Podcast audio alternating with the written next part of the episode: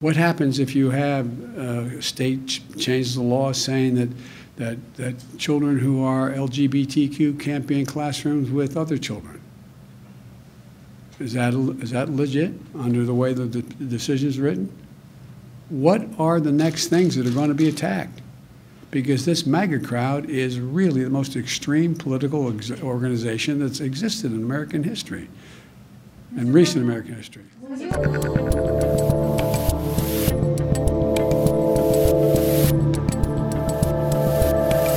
That's your mind muddled President Joe Biden. I'm your humble Rumble YouTube Blaze TV host Dave Rubin. It is May 5th, 2022. This is the Rubin Report direct message. We're live streaming on the usual places. Do me a favor and subscribe if you have not. And Jesus, that guy is just absolutely the worst. We are going to unpack that video and juxtapose it with Joe Biden from a year ago. And uh, not only is Joe Biden a lot slower than he was a year ago, he looks a lot worse. I mean, the guy is becoming more and more decrepit right in front of our faces. He has gone from Mr. Unity to Mr. Uh, eh, eh, eh, where am I? But I'll tell you where I'm going to be, guys. On June 2nd, this year, less than one month from right now, I'm going to the belly of the beast right here in Florida. I'm going to Orlando with this guy. You might have heard of him. The governor, Ron DeSantis. That's right, Rubin and DeSantis at the Plaza Live in Orlando, June 2nd. I'm going to do my thing, my solo thing, little stand up, a little messing with the crowd, a little bit of a talk uh, for about 40 minutes, and then the governor will join me on stage for an interview for another 45. VIP meet and greet, all that good stuff. You can go to daverubin.com slash events if you would like to join us.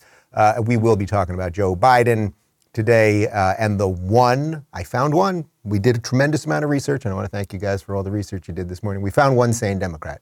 We did it. We did it. I lost a bet. We found one sane Democrat.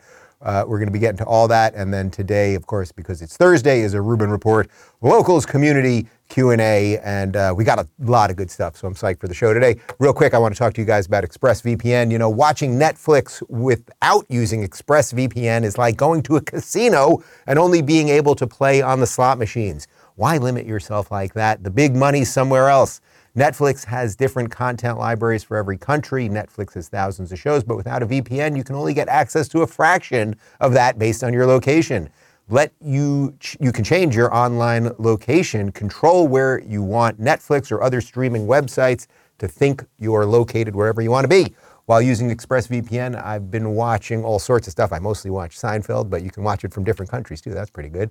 Uh, you just open up the app, select United States as your country, tap one button to connect, and then when you refresh the page, it's right there.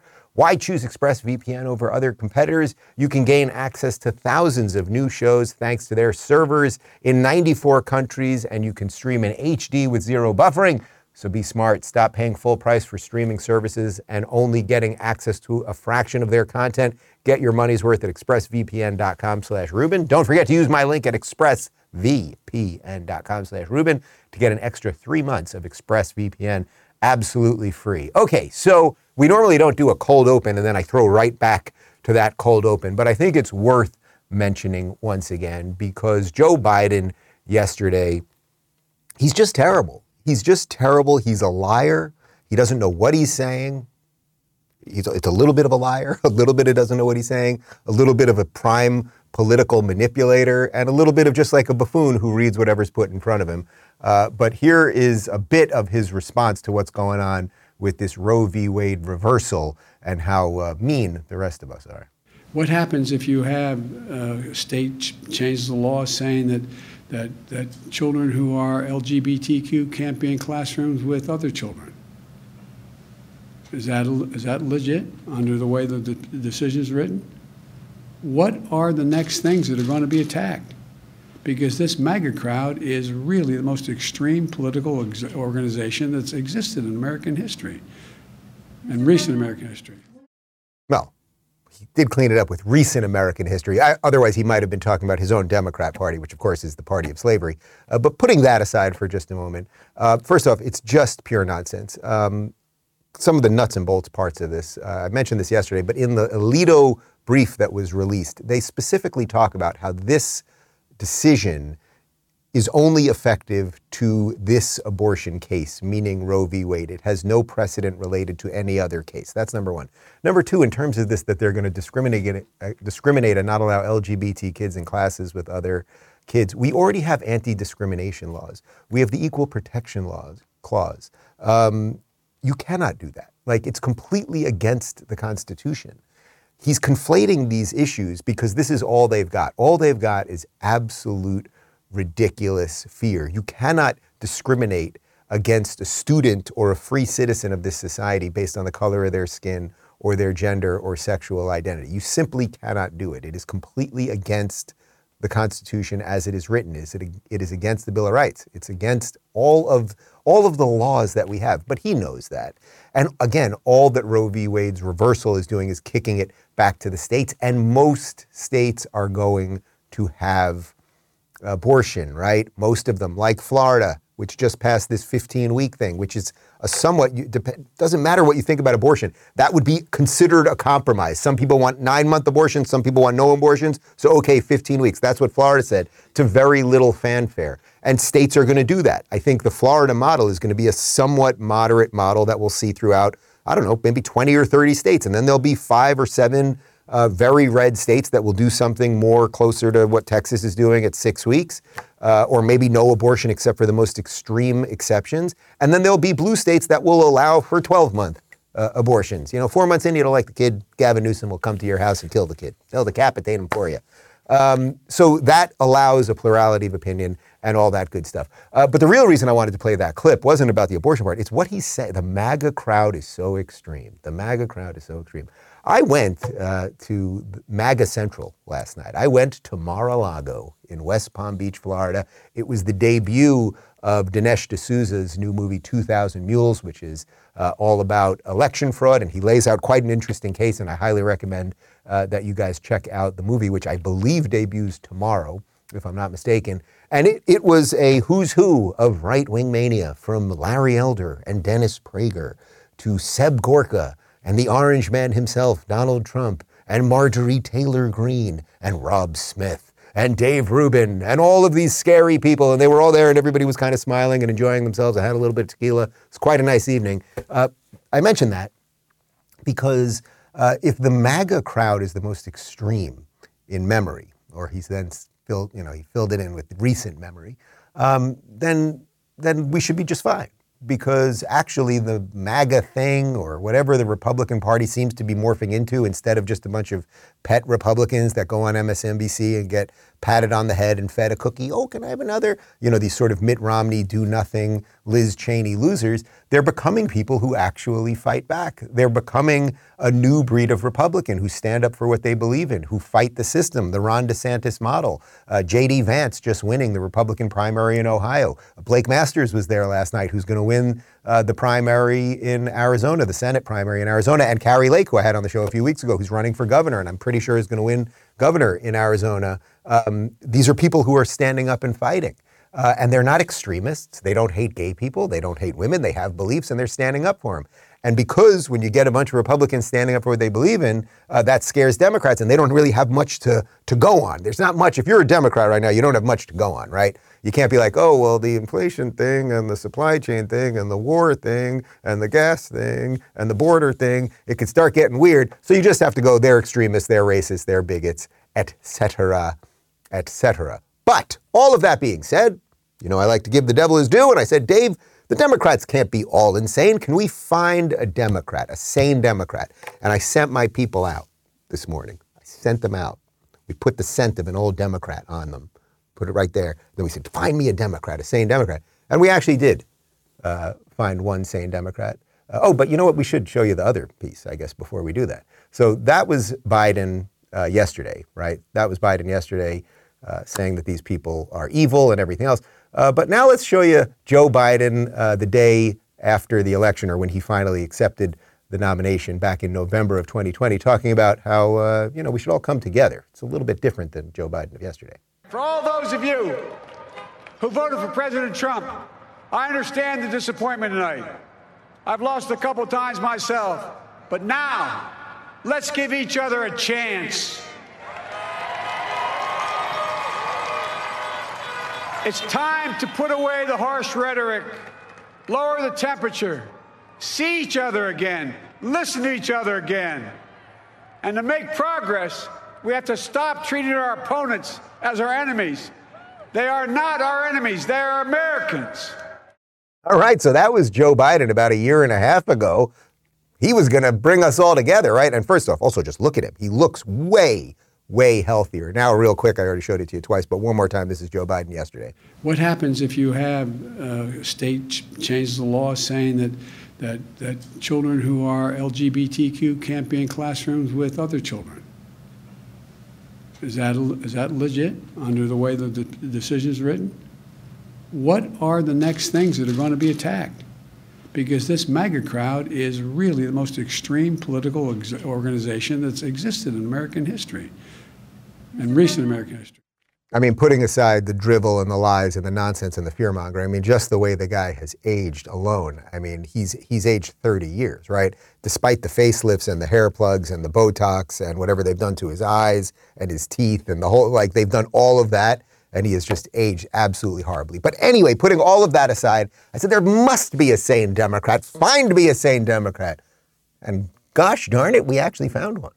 It's worse than ridiculous, Sean. It is absolutely despicable and outrageous when you look at the President of the United States of America calling millions of Americans essentially terrorists, people who politically opposed him or voted against him. He's calling them terrorists in an attempt to intimidate them into silence. And we know this is because we've heard this before from both him and his attorney general. You'll remember when, when his attorney general said, you know, anyone who holds extremist or anti authority views will be targeted for investigation and potential prosecution by their domestic terrorist unit. So he's essentially saying that this quote unquote MAGA crowd are worse than terrorists. Uh, this is outrageous. And, and so, for every American who's watching, every American who's seen this, no matter how you feel about the MAGA crowd, this is an authoritarian assault on our freedom. And we need to stand together very strongly against this attempt to intimidate and silence anyone who holds political views that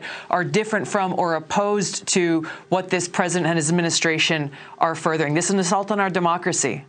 All right, that's very exciting. A sane Democrat. Of course, she's a Democrat who Hillary Clinton said was a Russian asset, who the party completely kicked out of the way, who's no longer a congresswoman from Hawaii. And I don't know if she has a future in the Democratic Party or even in politics, uh, because politics is a dirty game and she's actually a decent human being. That's tough. But I did, while she was talking, I wrote down, I'm going to come up with a list of sane Democrats. Sane Democrat, Tulsi. And I put an exclamation point to really drive it home. There is one sane Democrat. Very exciting. All right, before we get to uh, the Q&A, I want to talk to you guys about Relief Band. You know, uh, is Joe Biden and the Democrats' disastrous policy making you nauseous? That was a great segue. Did you know that one out of three Americans regularly suffer from nausea? I hate to say it, but I'm getting older. It's true. And whether it's taking a road trip, riding a roller coaster, or even side effects from medications, nausea is becoming more of a regular part of life. If nausea is getting in the way of enjoying life, it's important of life's important moments, I've got good news. You've got to check out Relief Band. Relief Band's the number one FDA cleared anti nausea wristband that's been clinically proven to quickly relieve and effectively prevent nausea and vomiting associated with motion sickness, anxiety, migraines, hangover, morning sickness, chemotherapy, and so much more. How it works is Relief Band stimulates a nerve in the wrist that travels to the part of the brain that controls nausea. Then it blocks the signal your brain is sending to your stomach telling you that you're sick. It's like the name says, it's legitimately a band you wear on your wrist to give you relief from nausea and anxiety, and you can change the intensity depending on how you're feeling to make it stronger or weaker. It's that simple. The technology was originally developed over 20 years ago in hospitals to relieve nausea from patients.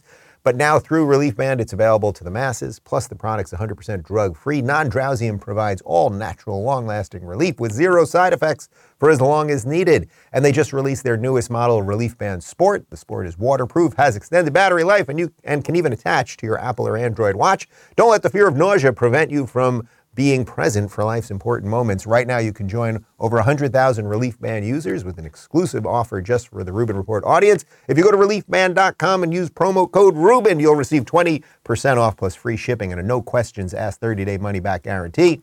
Remember, it's better to have a relief band and not need it than to need it and not have it. So head on over to R E L I E F B A N D.com and use my promo code Rubin for 20% off plus free shipping. And now back to me. All right, Rubin Report, locals Q&A. Here we go. Ania says, after your visit at Mar-a-Lago, what do you, who do you think will be the best candidate for president now? So Trump came out before the movie and he talked for about 20 minutes. And I have to say, it, it's good seeing the guy. And, you know, he gets out there, he's got a couple zingers. There was media there, and he makes fun of the media, and he's giving shout outs around the room, and Rudy was right up front, and, you know, all the all the usual cast of characters was there. You know, he was he was really focused last night because of the movie and the, the purpose of the movie, which was election fraud. Trump was really focused on election fraud. I think what Trump and the Republicans are going to have to figure out is is that a winning ticket? Uh, now, you can argue it either way. It's like if you really believe that there was fraud, and the movie does make quite a case, and I hope you will see it.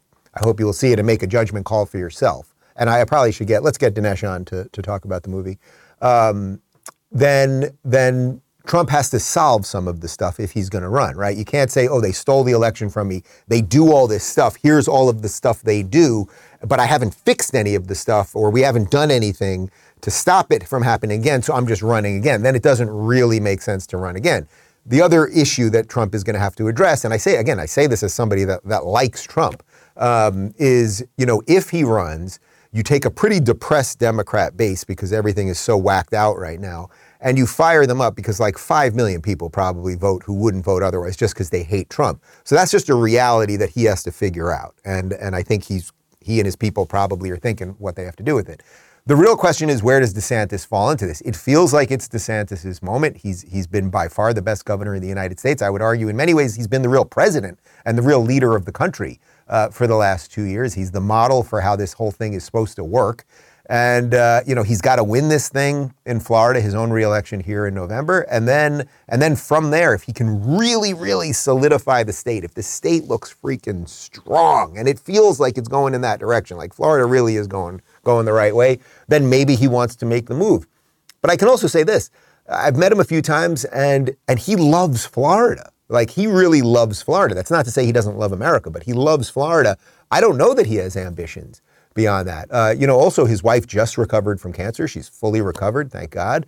Uh, and they have two young kids. Like he may not want to be in in the mix. I don't know. However, I will be sitting down with him on June 2nd in Orlando, and perhaps I will ask him that very question. But that's going to be the decision that the Republicans are going to have to make. Could there be a sit down between Trump and DeSantis? Could Trump be the bodyguard or sort of the linebacker and let uh, DeSantis run right through as the running back? Like, there's there's questions out there, but either one of them would obviously be far better uh, than Dementia Man and the Crazy Lady. Uh, Pete says, "Are you going to miss Boomers when we're gone?" um, well, first off, you know, even though I make fun of Joe Biden and I make fun of Nancy Pelosi uh, and some of these people, and I talk about their age, it's not because I don't respect old people. I, have actually always loved old people. I really do. I've, I always had great relationships with my grandparents and great grandparents. I had two. I had a great grandfather longer than I had a grandfather. Um, I my favorite show is The Golden Girls. I've always loved old people. You can learn a lot from old people. Old people have been through it and they might know a little bit of something, right? Um, the boomer generation is interesting. My parents are boomers. Obviously, I'm, I'm a Gen Xer. The boomer generation is interesting because they're they're seemingly hanging on too long to the power thing, right? You want people to live a, a long, hopefully health, uh, healthy, actualized life, hopefully well into their 80s, 90s, et cetera, and, and beyond if they can do it in, in a decent capacity. Um, the set of people at a political level that are hanging on need to let go. And I don't know if that's because science has extended lives. Maybe it's because social media has made everyone feel younger or more connected or something. But these people need to go away. So I would separate just the average person, my aunts and uncles and my parents, who I love, who are good boomers, who are great people, who I hope stick around for a long time, versus the political class of boomers who just have to get out of the way. You don't have to go home, but you can't stay here. You got to get out of the way and make room for, say, some of the Gen Xers to finally take charge. Like this was this transition was supposed to happen 10 years ago, and you guys have stuck around for too long. I mean, really, I, like the Pelosi thing is so interesting because I also think there, believe it or not, are differences between men and women. And the idea that Nancy Pelosi, at 80 something years old, with all the money she has and everything else, that she's running for reelection again. I don't know. Can we see how many grandkids does Nancy Pelosi have? It's like however many she has, whether, whether it's one or nine. Um, it's like, go be a grandmother, lady. Go be a grandmother and, and enjoy the kids and cook and do whatever it is, what, do whatever it is you do. But why do you feel the need to get dressed in your pantsuits and put on the ridiculous makeup and make your eyebrows higher and higher and talk to people about how they should live their lives. She has nine grandkids, but she'd rather be out there, uh, you know, controlling your life than spending time with her own grandchildren. I suspect they don't like her very much. I mean, imagine seeing Nancy Pelosi like late at night, grandma babysitting you, and she walks into the room and she smells like booze. Ah, the children, the children. Asa says, When I was younger, I was pretty hardcore pro choice. Uh, that changed for me when I heard my oldest heartbeat and saw his sonogram for the first time. I thought I was miscarrying my youngest at 16 weeks and I panicked thinking I was losing my baby. I do not think there should be an outright ban on abortion, but I am, but I am fine limiting uh, to the first trimester. Wondering if seeing the sonograms for your babies has affected your thinking. Well, I've talked about this a little bit and I wrote about it in both books. Um, you know, going through the process of all of this and literally seeing the moment the sperm meets the egg, and that a day later they can tell you if it's a male or female, and then seeing the sonogram and seeing cells divide, and then eventually it's starting to form, and then you see the beginnings of what look like a human being because it is a human being, and then seeing brain activity and, and the heartbeat appointment and all of these things, you know it's real. You know it's real. So your experience that you're describing right there, it's like everyone that's had a kid has gone through that. Not necessarily, you know, when you do it through IVF, you're obviously seeing things a lot earlier. Um, that's just how science works. Um, because and also you know you know what's happening much earlier. Often people get pregnant, they don't know about. They may not know for two months even. So you can see a lot more. Um, but what you're talking about about the compromise there is the interesting unsaid thing, and it's what I've been trying to explain to people about this Roe v. Wade thing. It's like this isn't really about abortion exactly. It's it's hard to really understand that because it's hard to see. Uh, it's hard to see the full picture here because everyone is so crazy, right? Um, this is really about states' rights, that you would just give the opportunity for people in states to decide what they want to do. And then if you don't like it, you can either move, or if you want to have a medical procedure done in another state, then you can go do it. And then people like Gavin Newsom and rich Hollywood celebrities can pay for other people to come to their states and have abortions if they think it is so wonderful. Uh, but I really believe this that even though I know tons, tons, tons, and perhaps most of my audience at this point is, is pro life and is not for abortion, when you have sit down private conversations with people, most people that I've talked to, even some people that wouldn't want me to say it publicly, so I'm not going to throw anyone under the bus, understand that there is a difference between a few weeks in and that that cells dividing versus the human form versus the heartbeat and all of that. And that's not to acknowledge that obviously the sperm eating egg, like that's the beginning of life. It is. There has to be a beginning. If there's a beginning, that's the beginning. Um, but that there, there's a difference between the cells dividing and the blastocyst and say six, eight, 10, 20 weeks in. The bill that the Democrats are pushing right now, literally right now, uh, that Chuck Schumer is pushing, is for unlimited abortions at any time due to the physical or mental health of the woman. So that means that a woman eight months pregnant who's suddenly freaking out could have an abortion with a perfectly healthy fetus. Uh, these, these are the extremists. It's not the Republicans right now who are the extremists when it comes to abortion. I will give the Republicans a little bit of a tip here. If you want to get some wins here, maybe what Republicans should be doing is start funding some things privately, not through the government, so that let's say there is a woman out there who's on the fence about the abortion, but she's also very concerned that she doesn't have the resources to take care of this baby. So she's leaning towards having an abortion. There could be more funding, private organizations that say, hey, we will help you get through the pregnancy and we will do our best to find a safe, a happy home for that baby. Now, there are some organizations that do that, but if there was ever a time to double down on that, say, hey, we will put our money where our mouth is, we don't want these babies killed, we will do more to let you get that baby to term and then take care of that baby in life, like that would be something. That would be something. Uh, but right now, it's the Democrats who are the extremists on this. It's not the Republicans. Uh, if uh, Ben says, if you could get Bill Maher to understand one thing, assuming you're ever allowed back on his show, what would it be? Well, back, you say back on his show. I've never been on the show. They've canceled me three times on real time. Uh, I was booked three times. They've canceled me three times. And then I was supposed to be on his new podcast twice, and they've canceled me twice. I think they just kind of string me along so that I'm not too mean to him here. I've kind of just had it. Like, I, I honestly don't, I just don't care that much anymore. Like, I'm doing my thing. I like what I'm doing. If I cross paths with him, great. Like, you guys know my feelings about the guy. Um, if I could get him to understand one thing, I mean, it would basically be, uh, dude, you got to the end of liberalism. And at the end of liberalism is a sane conservative or go backwards and go backwards and still believe that everyone's racist. Uh, you know, still still call for a recession when it's Trump in office, and then and then be upset that there's a recession now when it's the guy you voted in.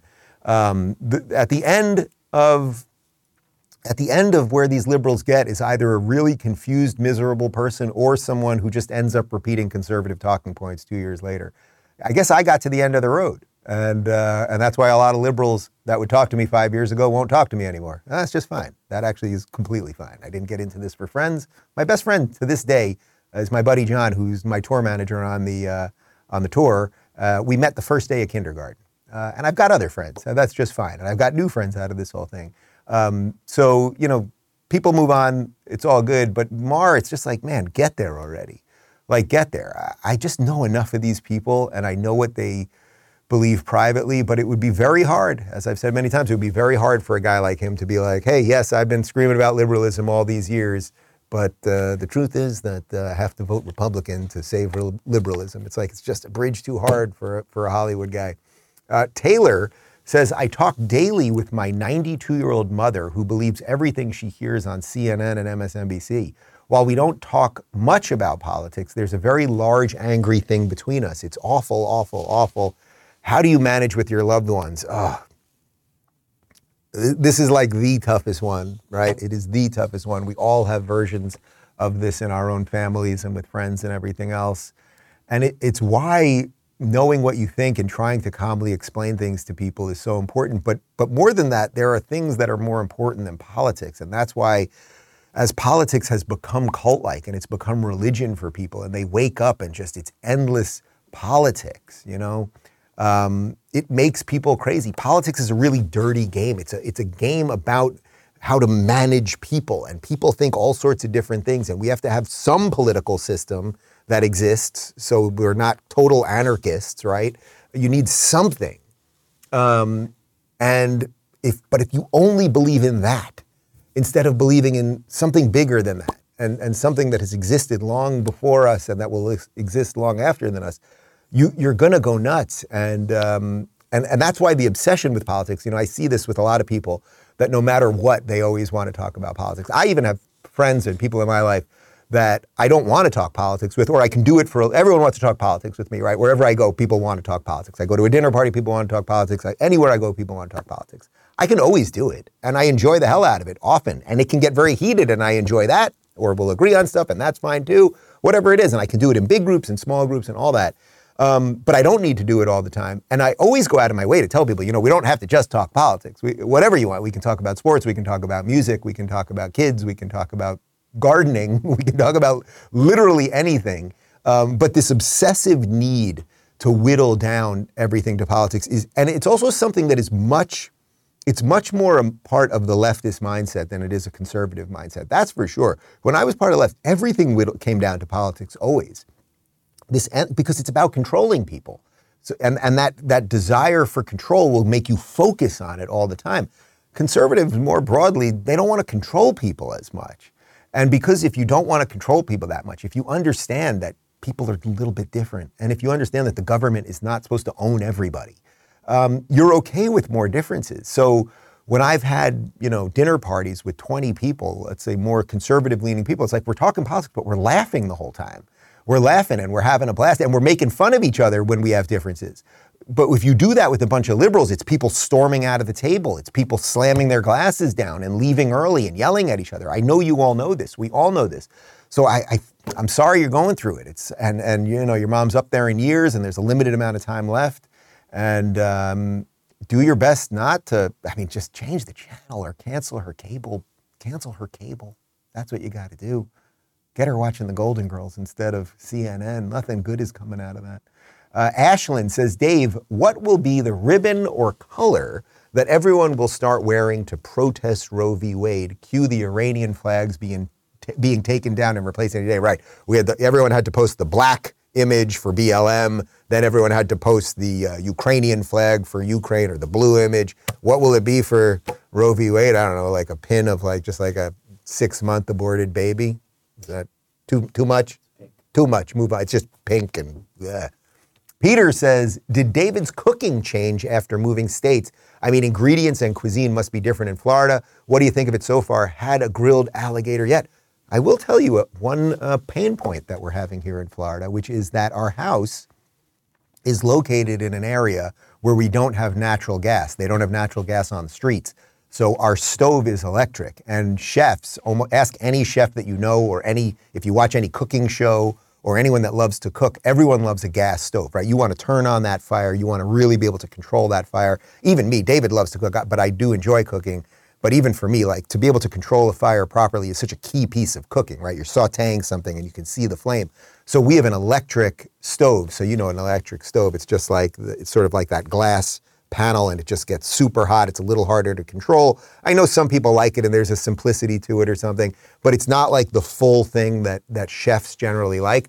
So actually we're in the middle. The guy was here this morning. Uh, we're trying to figure out a way to get a propane tank here like put underground so that we can replace the stove and get a gas range because he hasn't been enjoying cooking as much. So he's he's kind of eased up on that, but he's working on a lot of house projects and you know we're trying to build nurseries for the babies and a whole bunch of other stuff and just get life in order so that we can uh, you know have uh, expand this family and do it in a in a functional way. Our house is kind of modern, so it's very there's a lot of sharp corners everywhere. Apparently, I've been told babies don't like sharp corners and a lot of stairs, so we got to soften up this place a little bit. Um, so he's been cooking a little bit less actually. Uh, but if, for those of you that follow on locals, I mean, I love this uh, big green egg smoker. So I'm smoking things left and right, whether it's steaks or salmon or lamb. Uh, we've been doing a little more pasta and salads and all that kind of stuff. But once we get the stove in, he'll he'll get back to it. And no, we have not had alligator yet. I did once have frog frog's legs. I thought it was chicken fingers. Turned out to be frog's legs. That was in uh, Texas. Uh, Freebird says, "Does it seem to you that anytime we're uh, anytime we middle of the road Americans get any glimmer of hope that something will pull us as a society back to something close to normal, something else happens? We come out squinting from our COVID hibernation cave to find Ukraine. We cautiously celebrate Elon Musk and right away SCOTUS scandal. There have been many such instances in the past several years. Is it a coincidence? Am I paranoid? I don't think you're paranoid. And I've been trying to make a point of that. That's why I keep saying, how does the machine always stay one step ahead of us? That's why I always say, you got to give the devil his due. This thing always keeps us in it. Even if you think about Think about the two weeks before I went out on tour, so I wasn't in studio. It was like we had win after win after win, whether it was DeSantis taking out Disney and really exposing the nonsense of the, of the gender crew, right? Uh, whether it was Elon Musk getting Twitter, uh, whether it was Judge Mizelle uh, flipping the mask mandate, uh, this 35 year old Trump appointed judge that no one had ever heard of. And then suddenly everyone just takes off their masks and things start getting back to normal. We had all these wins and things were feeling really good. As I've been saying, we're in this po- post woke world. I really still think we are. And it doesn't mean it's not going to have growing pains, but we are there. But you're right. Then suddenly, out of nowhere, out of nowhere, abortion and Roe v. Wade just gets thrown on top of all of us. And we're now staring at that. We're all looking at that instead of looking at all the other stuff, whether it's the bad stuff, inflation, supply chain, blah, blah, blah, or whether it's all the good stuff that I just referred to. We're all just now focused on abortion. You've got all the people angry again. You've got the base starting to get out in the streets again, and you can feel the anger and, and the temperature going up. And it's like, man, the temperature was actually going down. There was a relief. People were smiling again on airplanes, like things were happening the machine does weird things. And I think we really, really, really got to figure out who did this leak. How, what were their connections with Politico and this journalist and everything else? Like, is barely a day and a half has gone by since this thing leaked. Almost no one's talking about the leaker anymore or the hunt for the leaker. This is this is an extraordinary escalation. You, if we are to have a society that has any respect for laws and rules, which is what a society is, you cannot do this. You you just simply cannot do this. Um, it's cheating at the ultimate level. You know what I mean? Like it, it would be like you know being a baseball pitcher and and scuffing the ball. You, you just can't do it. You can't do it. And if you do it, you need you can't play anymore. It's as simple as that. You've you've sullied the game. And that's what this person has done, and they did it for, for political purposes. And it's just fairly obvious to me they they did it uh, to distract from what the Democrats are doing. And the silver lining, however, is that it seems like they may have done it a little bit too early, right? The midterms are still in November. They've got everybody ginned up now, and you can you can expand and extend rage and outrage. You can do it for a while, and people can be out on the streets and angry and everything else. But I don't know how long Elizabeth Warren can scream like that. I don't know how long Joe Biden can lie like that. And and the more that they go crazy on abortion, literally, as I said, they're pushing for an eight and nine month abortion bill right now. That's what they want federally. Who are the people that want to control you? The people who would just want to kick it back to the states and let you decide, or the people who are demanding demanding that anyone can just get an abortion at any time, which we all know. I mean, I showed you the poll yesterday from MSNBC freaking C. 80% of people don't want third trimester abortions. Um, but this is what the machine does. I don't know what that is. So I don't think you're a conspiracy theorist unless you think I'm a conspiracy theorist, in which case we're all conspiracy, conspiracy theorists. Except two years ago, everyone who was a conspiracy theorist turned out to be right. Um, so I don't know what that is. I don't know how it all works. You know, it's like we have all these pieces of the puzzle, but we don't know how to put it together fully because we don't know what the puzzle looks like. Um, but the best we can do is stay sane, be a little bit better than them, and keep fighting for what we believe in. But yes, there will be more twists and turns because I think that this thing is just done too early. It's done too early. And not to put like total fear of everything in you, uh, but one of the things that Trump was talking about last night was how he focused mostly on the election, as I said. Uh, but then he was really talking about how Russia would have never happened under him. That you know people kept saying he was colluding with Russia, but Russia did absolutely nothing under him, and and there was peace, and you know we were talking to North Korea and all of these things. Uh, and he repeatedly said how uh, Putin has been. How he keeps saying, "Hey, you know I've got nukes, I've got nukes, I've got nukes," and it's like, man, long time to the election. Like, I'm not putting that out in the ether. I'm just saying, like, there's just the system does weird things to keep the system going. Watch The Matrix. C.S. Cooper says, I recall you mentioning an Australia international tour. Is that still in the cards? I'm keen to hear your stand up in person. Uh, I don't think we're going to do an international thing, prob- maybe in the fall. I don't think we can do it till then because when I get back, I leave next week for the West Coast tour, and then I just need a little bit of time at home before before the babies and uh, just to get life in order and everything else. Uh, and I, we've only got a couple weeks left, so I think maybe we can pull off something in the fall. It was also very hard to organize the tour because of masks and vaccines in certain countries. I'm I'm un. Can I say that? I can say that. I'm unvaxxed. Certain people don't like that. Certain countries want paperwork and stuff. And so I didn't want to create a whole situation. So that was going to be tricky. Uh, but I will tell you, I've freaking loved being out on the road again and making you guys laugh and getting out there and doing the one second hug and everything. Uh, the remaining shows, by the way, they're all like 90% sold out. Couple tickets at each one.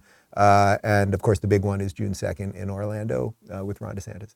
Uh, Dragon says, I'm planning on attending the Oxnard show. That's with Larry Elder. Got VIP tickets. Pretty pumped to meet you as well, sir. Which of the major themes of the book will you and Larry be focusing on? You know, I swear to you, I do a different show every night, so I, I try not to plan it until really about five, ten minutes before I'm sitting in the green room and you know people are there and you can kind of feel the energy in there. And then I just kind of have like a moment basically. Uh, I'm just kind of sitting in the green room. Michael's usually in there. He's got a binder. You have a binder. I don't even know what's in the binder, but he's usually flipping through papers and doing something. And I'm kind of sitting there. I have a little bit of iced coffee before I go on stage, and then I just kind of figure out what I want to do. I usually I have like some kind of opening line to go out there with if something happened that day, or if I just you know I peek out into the crowd and I can see what's going on or something like that.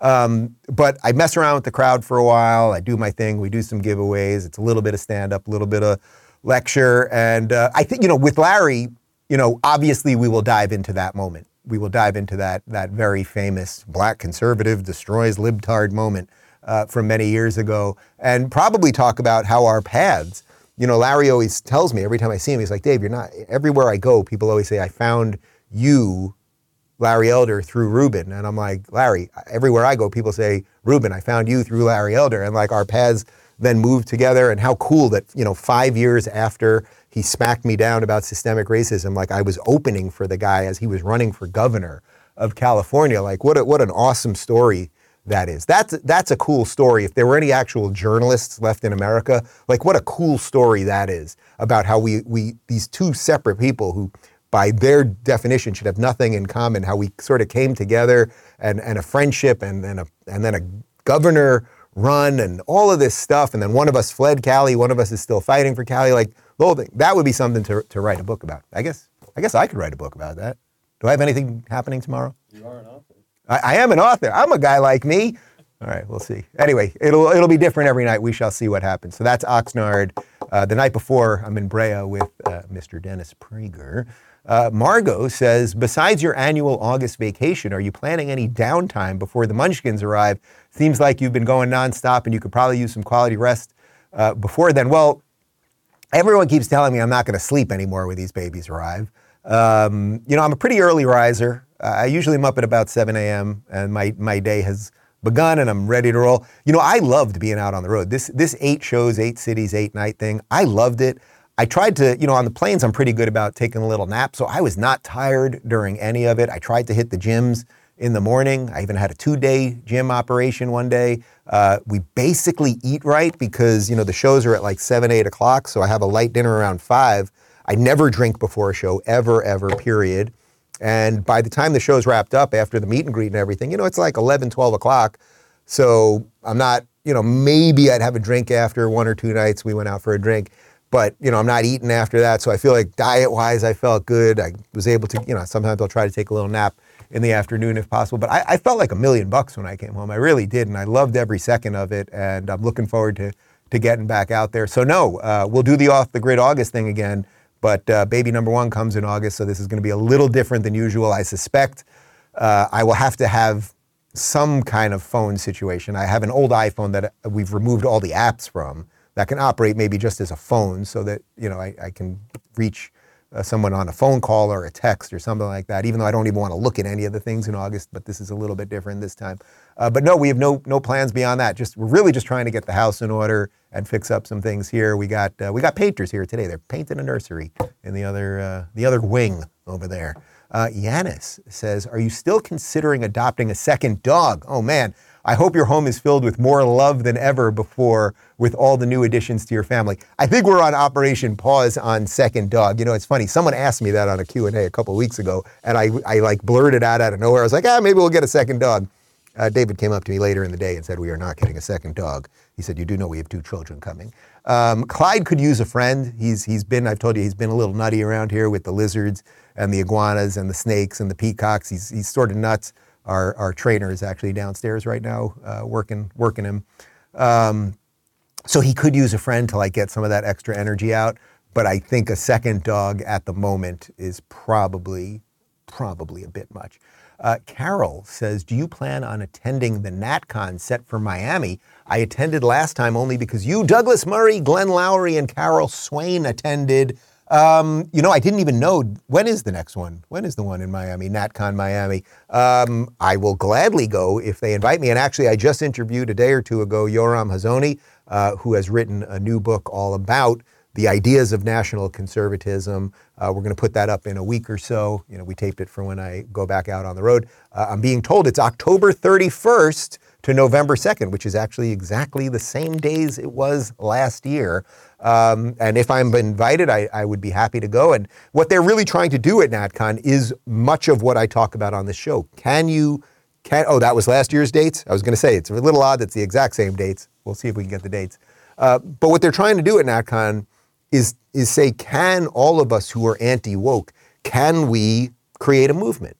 What does that movement look like? Can the religious conservatives exist with the ex libs and the libertarians and all of this stuff? Can that thing hold? I don't know what the answer is. Uh, I discussed this with Douglas Murray in our interview that we put up last week. It's like that is a tough thing to do. We can all sort of get together right now and be like, defeat the woke. But then we're going to have all sorts of problems on the other side. So we may as well start talking about those problems now. That's why I was so proud to be there. And, and Peter Thiel opened up the conference, and then some of the people you mentioned were there. It was just great. Uh, oh, okay. I'm being told it is September 11th to 13th uh, of uh, this fall. So yeah, I'll see if, if they invite me, I will go. Ron says, How do you think we as regular citizens can push back on the banks and their initiatives? I think mostly what you're referring to is this ESG stuff that Glenn Beck has been talking about. This is what his whole book, in many ways, The Great Reset, is about that we're going to have these social credit scores. I mean, this stuff is coming. It is coming, and depending on how you behave and what you protest and what you don't protest and what you say about the government and all of these things, it seems that these corporations are going to be giving us scores. And depending on your score, might affect your ability to get a mortgage. It might affect your ability to uh, get a loan for a car, et cetera, et cetera, et cetera, all sorts of things. It might affect your ability to rent an apartment. If the building doesn't want, you know, if your score, your, your social score is too low, they may not want you in there. Um, it's dangerous stuff. And I think the best thing we can do is I don't know that we can fully stop it from happening at the existing institutions. It seems they've been infected the way they've been infected by wokeism. But what we can do is build new things. And that's what we've been doing. That's what we're doing with Rumble. Uh, that's what all sorts of people are doing. I mean, that's what Bitcoin is all about. That's what decentralization is all about. Um, I would say diversify a little bit. You know, I go a bit into finances in Don't Burn This Country. I'm a big believer in things that you should put most of your money into things. So I like putting money into real estate. I just think we've made some good moves related to houses. Uh, because I believe if you own something, I like paying my mortgage. I know it sounds kind of crazy, but when mortgage rates are low, and I know they're getting worse right now, but if you get a low mortgage rate, when you are paying your mortgage every month, you're basically paying yourself. And then you're paying a tiny bit of interest on top of that. But hopefully, the goal is that when you sell the house, you're getting all of that money back plus the profit that you make on the house, right? So I, I just believe in things more than just sort of investing in a gajillion other things. I don't do that. Obviously, I put a lot of my sweat equity and some of my money into locals, which then merge with Rumble. Um, but in terms of the banks specifically, um, you know, people are going to now smaller credit unions and not doing everything with Citibank and Chase and everything else. Find a bank that's a little more in line with your values. Um, I don't want to sit here and endorse any specific bank, um, but there there are ways to do it. There are ways to do it, but you really got to think it. You got to think it clearly. It's weird. We're in this. We're, we're, we're watching the end of an old world and the birth of a new world, and that's what so much of this is about. Uh, you know, for for the question earlier about the conspiracy theory stuff, it's like it feels like there's this evil thing moving on us at all the time, uh, at all times. But perhaps this is just the natural function of an old world dying and a new world being born. So that's why it feels so crazy. Maybe it's not all totally coordinated by something that I don't really understand, or we don't know what it is, or the World Economic Forum. Like maybe it's just the collapse of old things and a certain set of people aging out, and a new world that was uh, that is starting, and it was more connected to people that were younger when the internet was in its early stages and, and that these things are colliding with each other. And that's what's causing so much of the chaos. Uh, but that there will be new banks. I mean, there really will be. There will be new banks, there will be decentralized wallets, and, and a whole bunch more. Um, Kathy says, Phoenix, roll with me. Uh, which will be worse for the left, Roe being overturned or Trump's return to Twitter? Well, look, the Roe thing is happening short of this leak causing such upheaval that potentially John Roberts, I suppose, flips his decision. Um, and perhaps that's why this thing was leaked. So the, it does sound like Roe is being overturned. I really, really hope that calmer heads prevail in this and that people realize what the decision was and that, that abortion itself is not a constitutional right, but that has nothing to do with where we started today's show, that suddenly you'd be able to discriminate uh, uh, against people because of their sexuality or because of their skin color, or as that farting moron, Eric Swalwell, who slept with a Chinese spy, yes, it's true, Google it, said that the next thing they'll be coming for is interracial marriage. These people are complete maniacs. So I do hope that, that calmer heads prevail on that. Uh, so which will be worse or left, Roe being overturned or Trump's return to Twitter? Well, look, Trump is saying he's not going back on Twitter. Uh, Trump is saying he's going all in on Truth Social. You know, he has this company, DWAC, behind it, which, you know, they're, they're doing a SPAC. I don't want to get too into all the how the SPAC works, but it's basically like a holding company that leads your company uh, to go fully public. So he's got all of this money and his investors that have gone in on DWAC, and, it, and it, its stock price went crazy high. So if he was to somehow back out of that, it, it would create a lot of problems for a lot of people around him. So my guess is he's probably just going to do the true thing the question also is does he end up running? Does he not run? Like, is he going to be more of a businessman in the future? Is he going to be more of a voice? Is he going to be a politician? All of those things. But which would make them all crazier? There is nothing on this world, as much as they love dead babies, there is nothing in this world that would make them crazier than Donald Trump's return to Twitter. So we shall see. Uh, guys, real quick reminder I will be in Orlando with the Gov, the Gov of America, Ron DeSantis, on June 2nd. You can get tickets at daverubin.com slash events. I'm pretty sure VIP is already sold out, but some general admission tickets remain. Uh, part two of my interview with former CIA operative Brian Dean Wright. Really fascinating stuff is up on Rumble and Locals right now, uh, Rumble and YouTube right now. The full thing's up, of course, ad free at RubinReport.locals.com. And uh, speaking of Twitter, speaking of making people crazy, our cold close today is the scariest man in all of the world the man who is sending us to space and giving us electric cars and now saving free speech. Very, very scary. Elon Musk.